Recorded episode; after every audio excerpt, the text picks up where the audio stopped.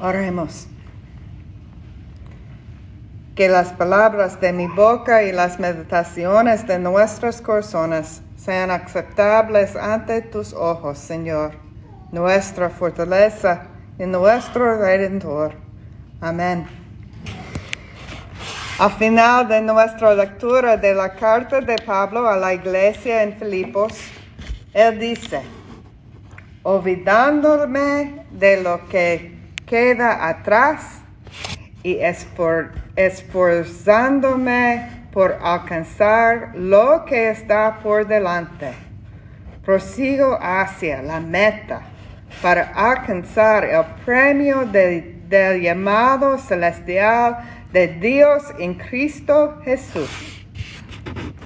Y tal vez sea porque la gimnasta Simone Biles acaba de ganar su viejísimo título mundial, pero la palabra premio me llamó la atención. A menudo, cuando la gente habla de vivir una vida fiel, parece que estamos tratando de ganar un premio. El premio es el cielo, ¿verdad? Es el lugar bueno. Una ciudad celestial con calles doradas y puertas de perlas.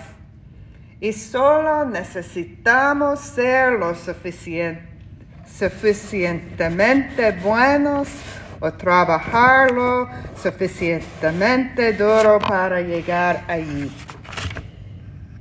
Pero el premio que Pablo nombra no es el cielo, o al menos no es como se ve el cielo en las películas o en la televisión. A diferencia de su carta a las Galatas, donde donde Pablo aborda un conflicto en su iglesia y comunidad, o su carta a los romanos, donde presenta muchas de las principales enseñanzas del cristianismo a su audiencia, la carta de Pablo a los filipenses anima a sus oyentes a regocijarse en su conocimiento de Cristo. Seguir a Jesús o vivir como discípulo se trata de vivir con alegría, unidos en Cristo.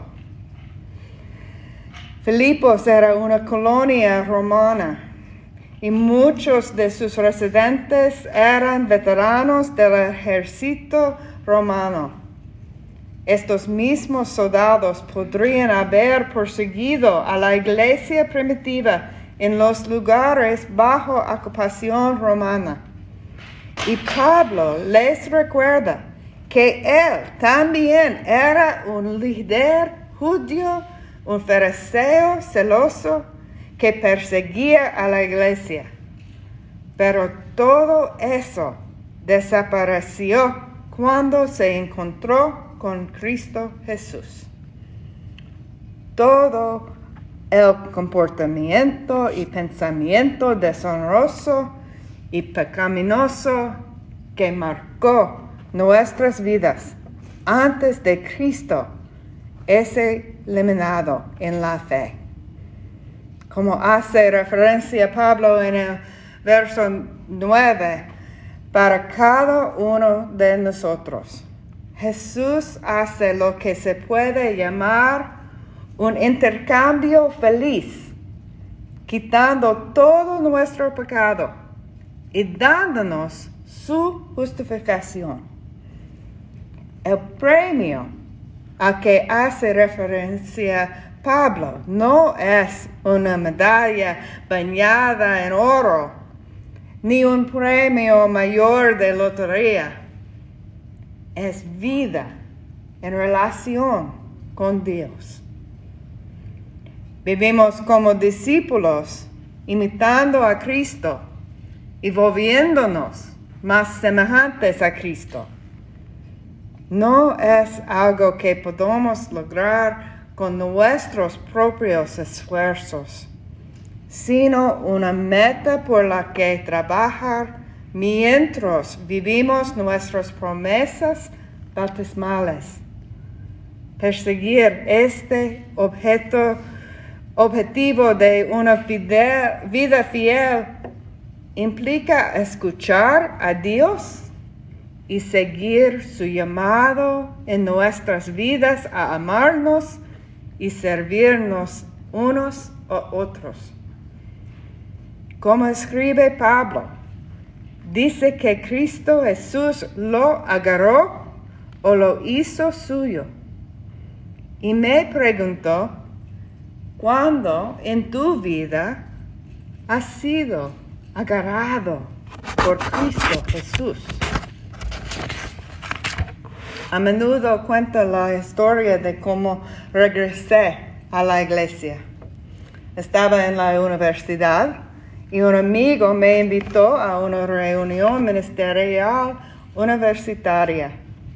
Algún tiempo después el grupo estaba planeando un viaje a la playa por las vacaciones de primavera y yo me inscribí. Fue un retiro con conferencistas, música y adoración. La gente allí describió a Dios y el amor de Dios por mí de una manera que no recordaba haber escuchado antes. Y regresé a la iglesia y comencé a aprender más sobre cómo vivir una vida fiel, fundada en Jesús. Otro momento en el que pensamos en que Jesús nos atrape o llame nuestra atención podría ser en el bautismo. Allí hablamos de cómo Dios nos renombra hijos de Dios, el Dios que nos conoce desde antes de que naciéramos, nos reconoce y nos reclama. Y otro momento puede ser cuando estemos en crisis, cuando describamos cómo Dios nos sostiene y nos consuela. En Isaías 40 tenemos la imagen de Dios como un pastor, cargando a sus corderos en sus brazos. Y en Mateo 23 y Lucas 13 tenemos la imagen de Dios como una gallina maternal, juntando sus polluelos bajo sus alas. Hay seguridad en la presencia de Dios.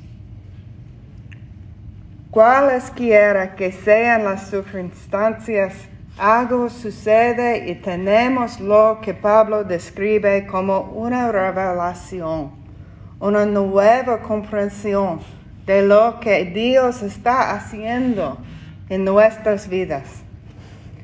Y Pablo es honesto aquí, incluso después de su experiencia de encontrar a Cristo, incluso con todo su conocimiento de las escrituras y de, nuestro Salvador, todavía no ha logrado su objetivo, objetivo.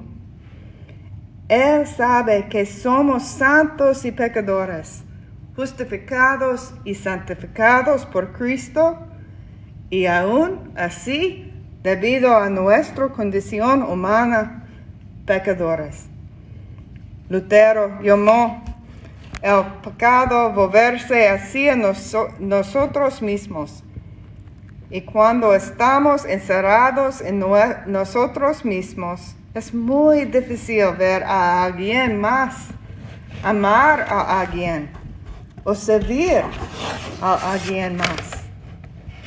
Pero Dios también lo sabe y Dios continúa esperándonos continúa morando con nosotros y continúa amándonos y por esa misericordia nos regocijamos. Gracias a Dios. Amén.